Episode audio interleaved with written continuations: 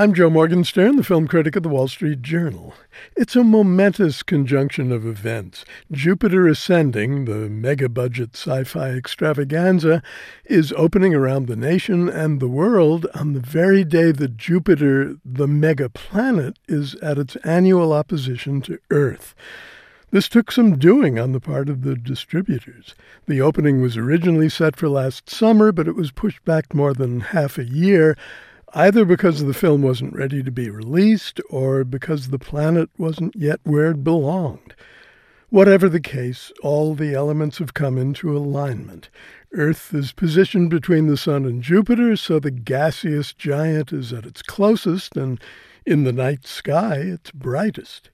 The movie, too, is a giant, at least as measured by terrestrial budgets, and similarly gaseous, but its dismally, even definitively dim.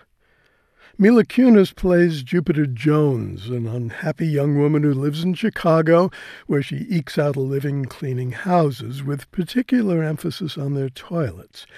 Channing Tatum is Caine Wise, an ex bounty hunter who materializes from a distant galaxy with orders to track Jupiter down and then becomes her protector.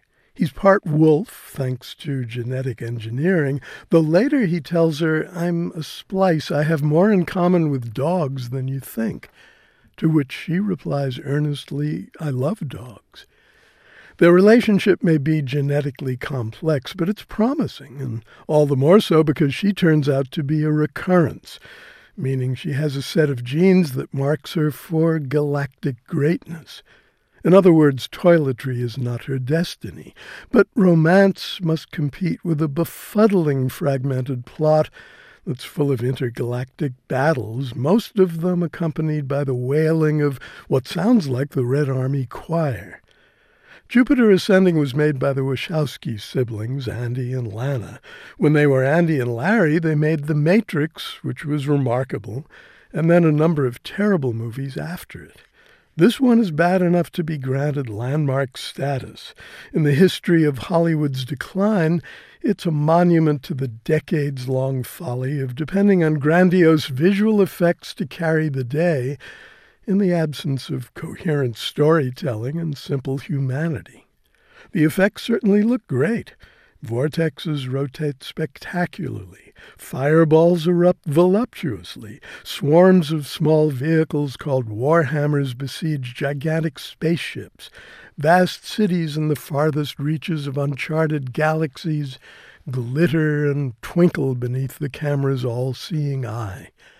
Yet the whole production is a recurrence. We've seen this stuff so often that it all coalesces into digital gibberish. No wonder the kids who used to flock to the multiplexes every weekend are happily fixated by the little screens of their laptops and smartphones. Big screen attractions like Jupiter Ascending can still turn a profit in foreign markets where FX remains a second language, but they're part of an entertainment form that's descending into a vortex of its own making. I'm Joe Morgenstern. I'll be back on KCRW next week with more reviews.